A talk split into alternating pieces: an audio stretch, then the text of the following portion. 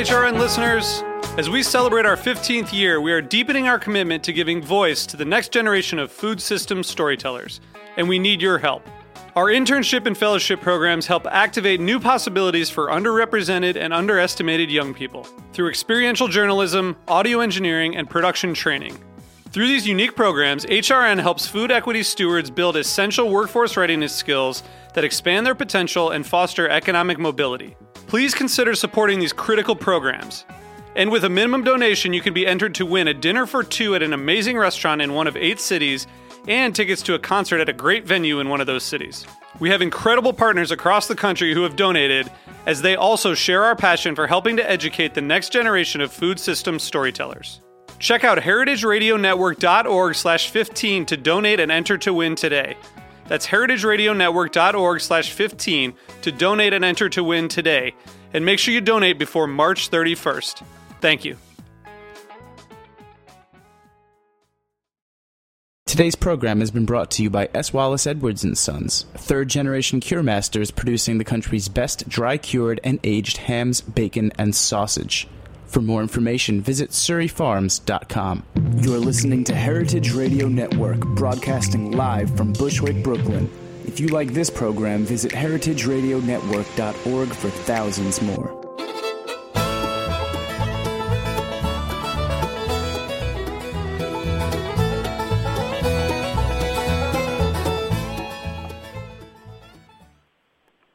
Hello, Greenhorns. This is Severin. This is Greenhorns Radio, radio for farmers. Sometimes getting some gray hairs these days. Uh, I'm I'm here in San Francisco reporting live on many topics. Um, joined by my friend in Indiana. Hi, how's it going? Hey, Severin, how are you? I'm doing good. I'm on a, I'm on my bicycle. I got the Currently. time change wrong again, but it's okay. Tell us what's going on in Indiana these days. What's your weather like there? Well, that is a very uh, pertinent question today. It was snowing most of the day, but fortunately, no accumulation. So today was meant to be a pretty significant planting day, but that has gotten a little bit delayed.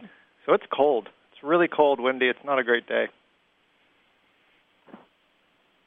How about Um, in San so let's- Francisco?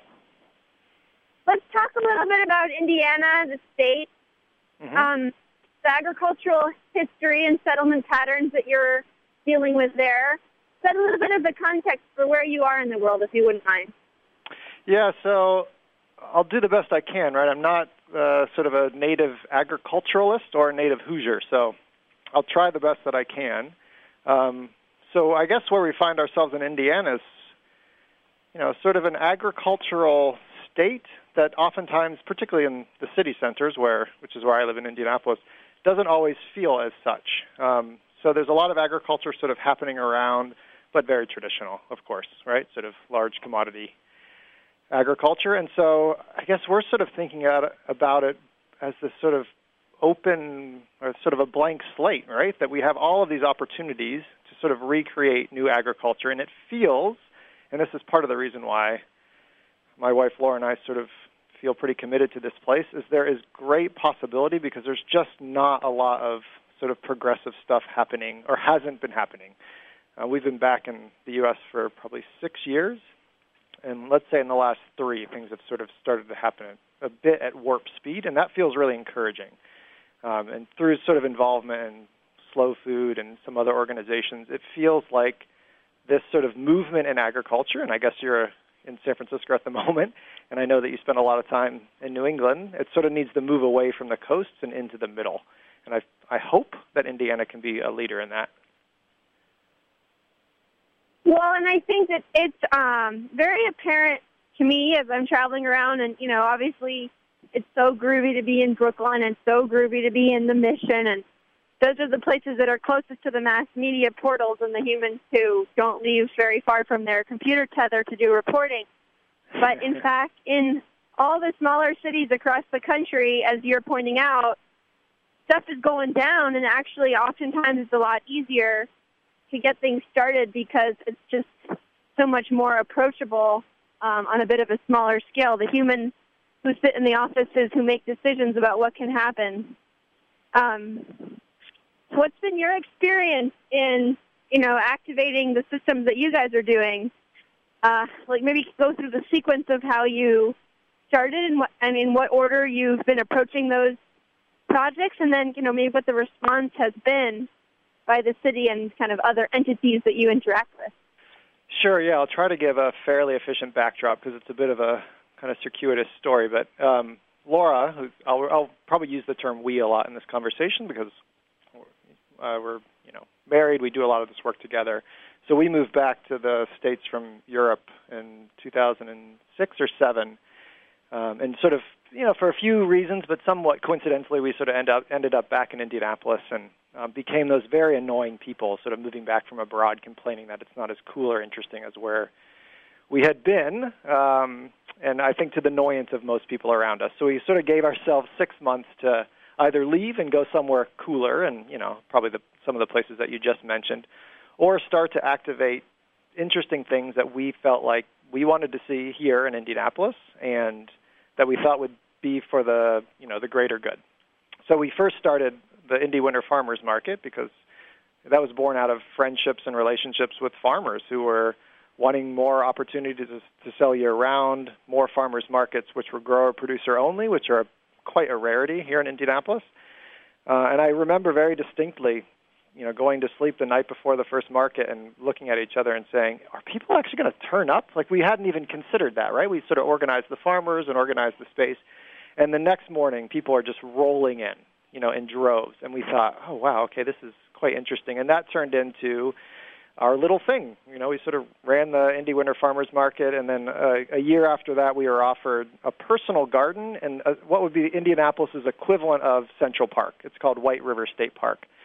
And we thought that was quite a strange place to have our own personal garden. And so Laura came up with the idea of running an urban agriculture internship program and sort of spun this thing off called, or created this, I guess now, nonprofit organization called Growing Places Indy um, and what we realized pretty quickly that first year was there was a really small market for training in urban farming, sort of the actual kind of mechanics of farming. So not a ton of interest in that. We attracted kind of young people that were looking for a summer job, but not aspiring farmers. And so after that, subsequently, and I guess we're now in our fifth year, we turned it into more of a food systems apprenticeship. So we do a lot of farming, and I can get into sort of what the farming looks like with us. But a lot of sort of introducing people to food entrepreneurship, social change through um, through food, environmental sustainability related to agriculture, and it has been incredible. I mean, the response in this city to what we're doing is, uh, in many ways, I feel like we couldn't do it anywhere else. Um, yeah, so it feels very encouraging, and alongside of us, there's a lot of other sort of agriculture initiatives that are springing up in the last five years, both in the city and let's say in the peri-urban area. And it feels so. It feels to me. I travel. I have a, another job where I travel all over the world to some of the biggest, let's say, foodie places, and I feel like I eat better here than I eat anywhere else in the world. I feel like our our agricultural system is getting that good. Yeah, dude. Hometown pride. Home, not actually hometown, but I, am proudly adopting this place for sure. Prou- proudly adopting, uh, proudly, proudly protagonizing in your place. or maybe it's proudly or unproudly adopting me. So, so let's talk a little bit about the relationship. Um, you're talking about kind of other things that are going on. And again, you know, we're talking kind of about the social logistics of, of change and as social entrepreneurs and people who are, you know, building infrastructures, human and relational infrastructures to hold good work. Um, I feel like you probably have some strong insight about the ways to collaborate in a in a small city and how those collaborations can bear fruit. Maybe a little bit of being a bit didactic about that for those yeah.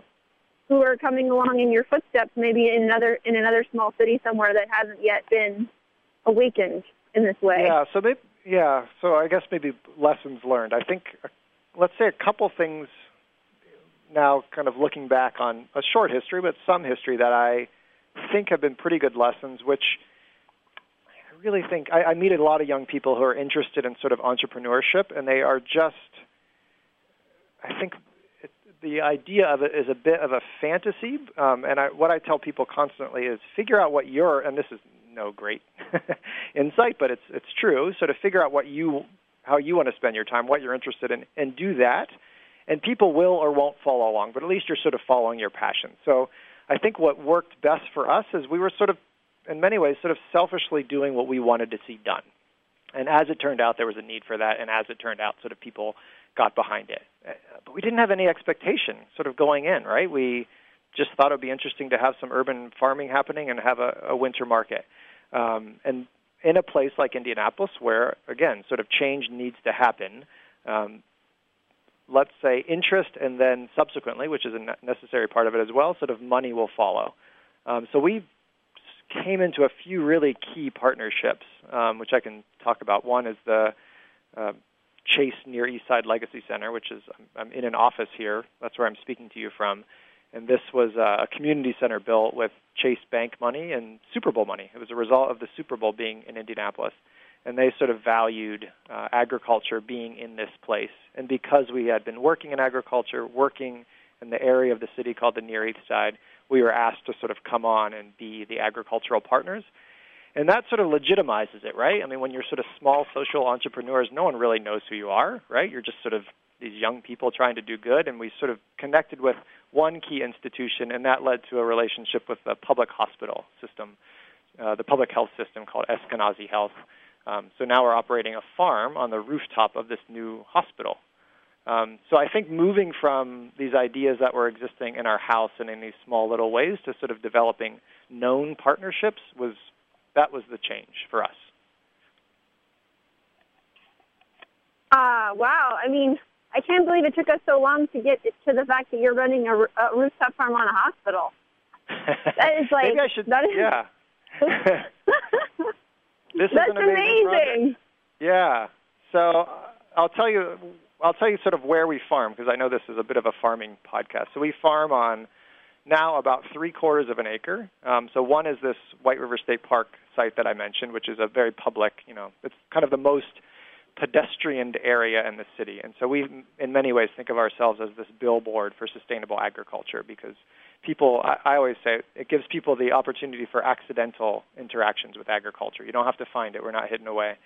Uh, then we're on a residential site on the Near East Side. We're at this center I mentioned, the Chase Near East Side Legacy Center, which our big project this year is we're creating a diversified urban U-Pick, which, um, as we've sort of been working in this part of town, we've just seen the propensity for people to eat better food rises significantly, even if they have a little role in the agricultural process. So we're in lieu of doing, you know, your traditional strawberry or pumpkin patch U-Pick, we're doing this crazy diversified U-Pick, and that was funded by the USDA, a grant from the USDA.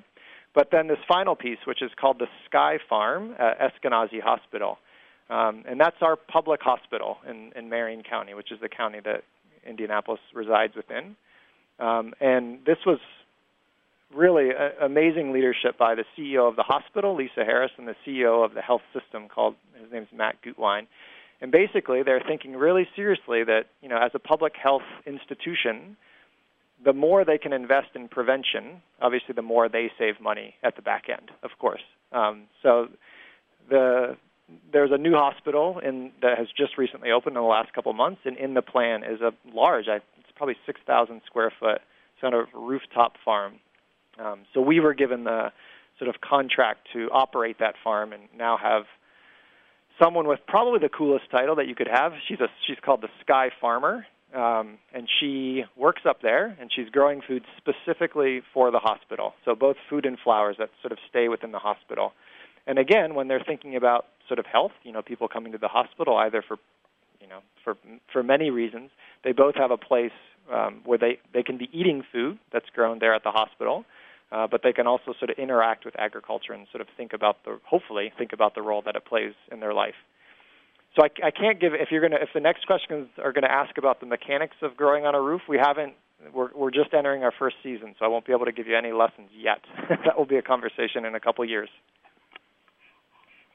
Yeah, I mean, I, I just can't wait to sit on as a moderator on a panel of rooftop farmers and hear you guys moan and groan about all your all the the forces of the wind and the weird growing medium and how to how to keep birds from nesting. And I mean, I'm very intrigued by the mechanics, but we're going to go there next time.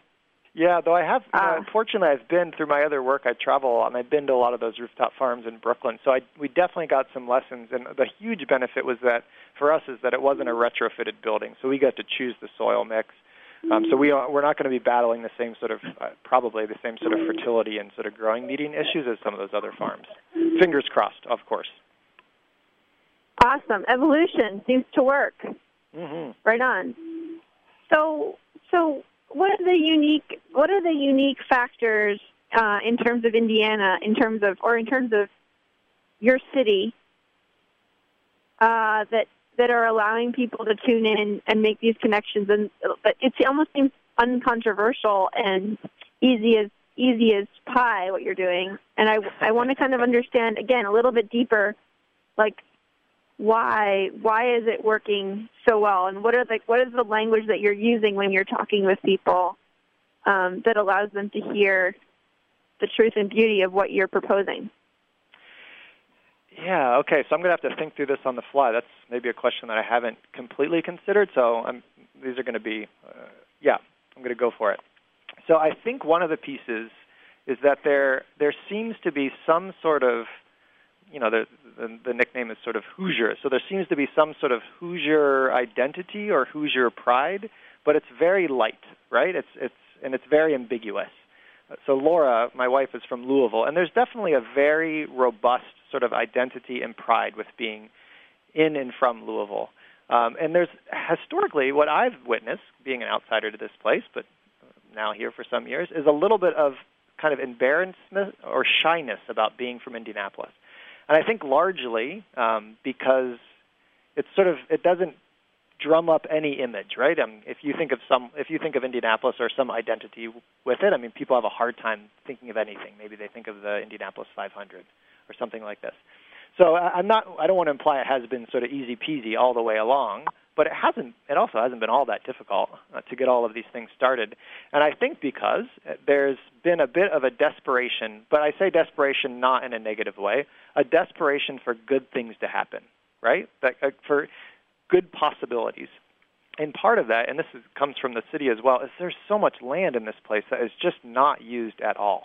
I mean, completely unused. So the mayor, for example, made 200 or more vacant lots available for any agricultural initiative for free, um, just to try to stimulate some something. Right? They could be community gardens, they could be for-profit farms. There was no real limitations around that. Um, so I, I guess maybe the root of it is this realization that for to retain people, to attract people, we have to build on an identity off of something. Now, my hope is that something is farming, that something is food, uh, environmentalism, sustainability, that sort of thing. I don't know that you know if you ask sort of city leaders if they would agree with that last piece, but that feels to me that that's the movement. That's the the yeah the movement is in that direction. and okay so when the mayor made all this 200 acres available how did that go down lots. Yeah, not well. Although we certainly have 200 acres. Uh, how did that go down, and, and who were some of the other players who were uh, also stepping into that challenge? Like your scene, that kind of scene that you were alluding to earlier.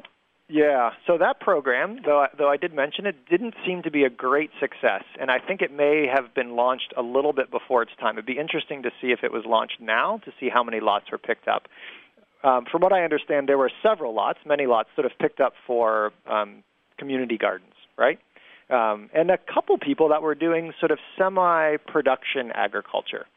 The, I think one of the problems was some of these lots were sort of clustered in an area of town that's a little bit inconvenient. So, um, and then of course with you know infrastructure related to farming, there's you know water and all of these kind of challenges that go along with it. Um, so that let's say that program itself was a mild success, but what's been sort of let's say continuing to go on, or sort of outside of that, has been the rise of urban agriculture. Because when we arrived here in 2006, there wasn't, as far as I can tell, nothing going on. I mean, truly nothing. Um, so subsequently, of course, there's us, Growing Places Indy. There's a two-acre uh, two for-profit farms in the city that are production-oriented: South Circle Farm and Big City Farms. Uh, Butler University, so maybe people know that name because of their basketball team, but it's a university here in the city center of Indianapolis. They, in the last couple of years, have started a campus farm, which has not been seen in Indianapolis. Another local university, IUPUI, started a, a campus garden. Uh, the Indy Parks Foundation, which is, well, maybe the, the word describes it, started a gosh, it's probably three acres, uh, grant funded farm that um, grows food that is distributed to uh, food pantries um, these are just the things off the top of my head. So we're probably now approaching, I mean, certainly more than a dozen acres of production farming in the city, which I know when we're talking about kind of external farming outside of the city is nothing, but these are places that are producing a heck of a lot of food. And what I like is they're sort of fitting different models, right? We've got these sort of, you know, for-profit or attempting to be for-profit production-oriented farms that are market gardens. We've got education, you know, one's housed within educational institutions. There's us, which we have a sort of a production side, but we also have an educational side. So it, it feels that we can sort of fit a few different agricultural models within the same city and have them all work.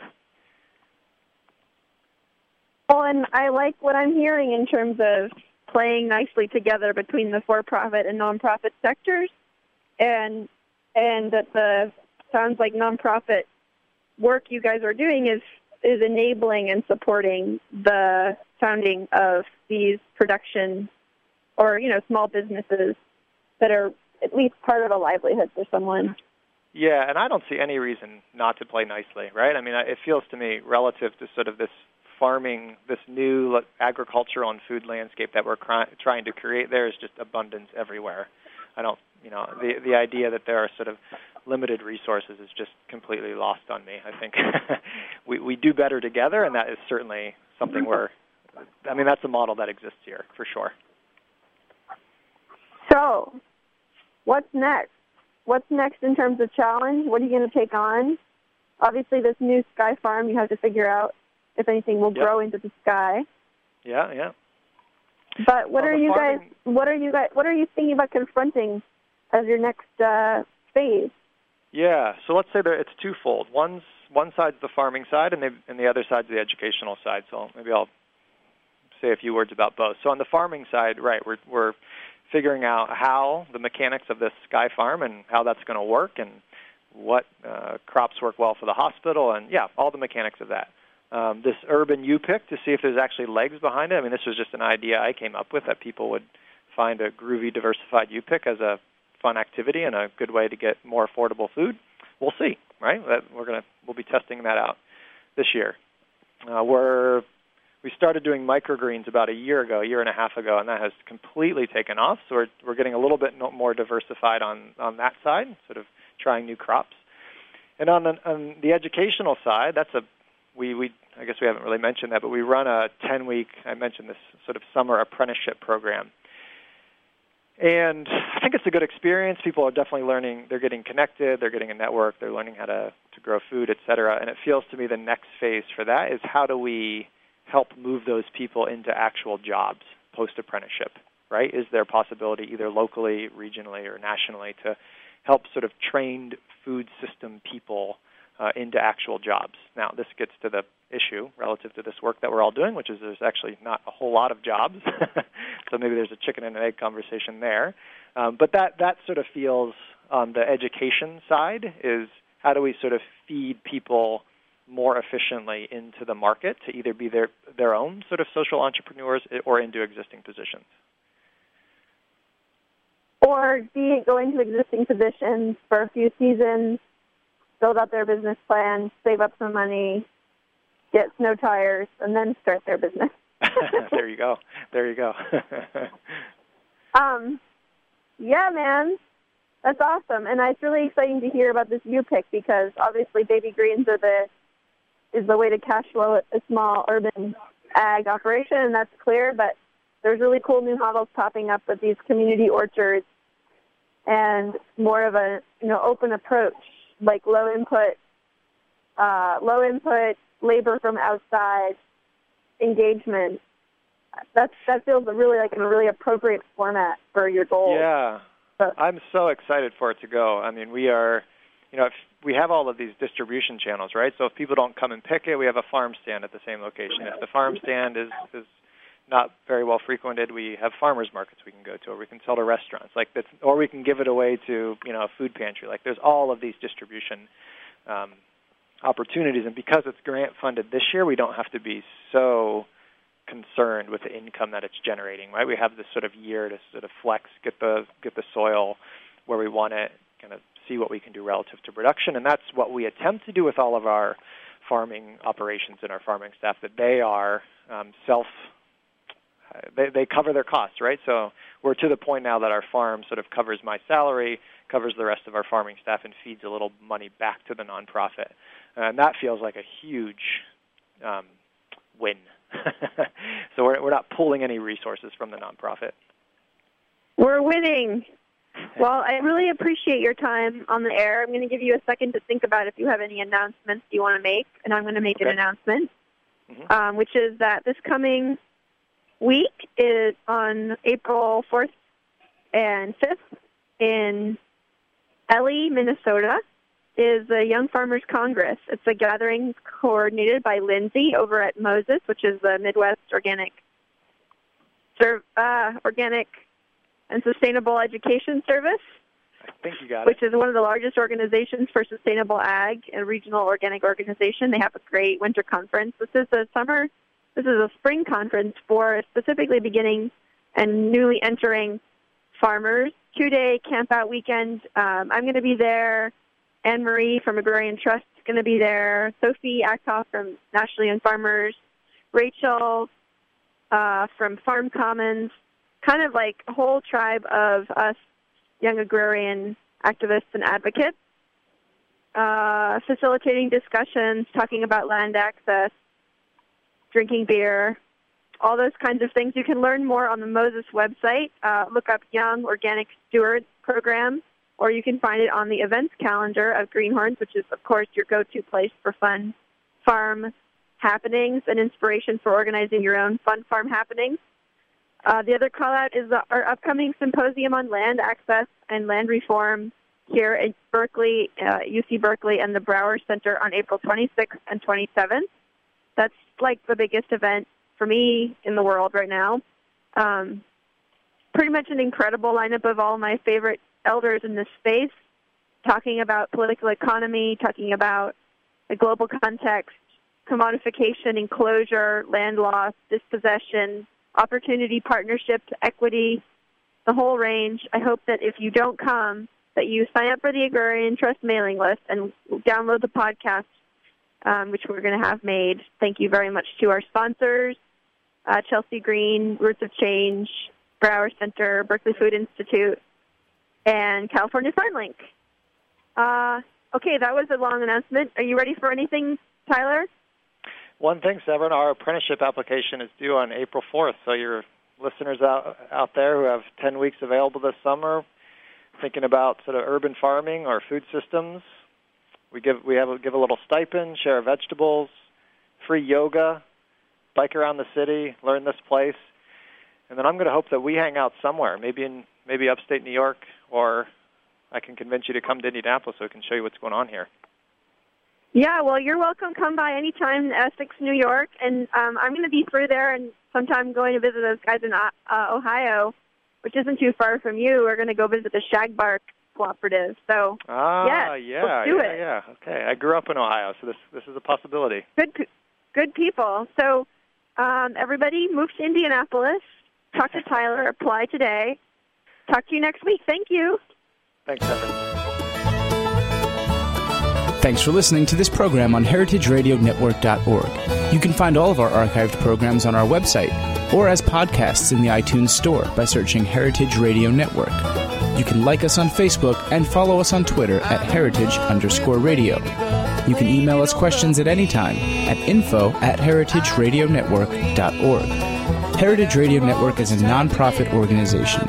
To donate and become a member, visit our website today. Thanks for listening.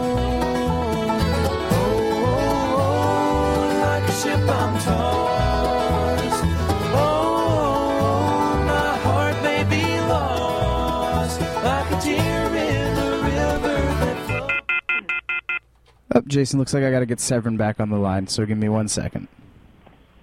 Can you hear me, Jason? I can hear you fine. Okay, great. Let me just try to get Severin on the line.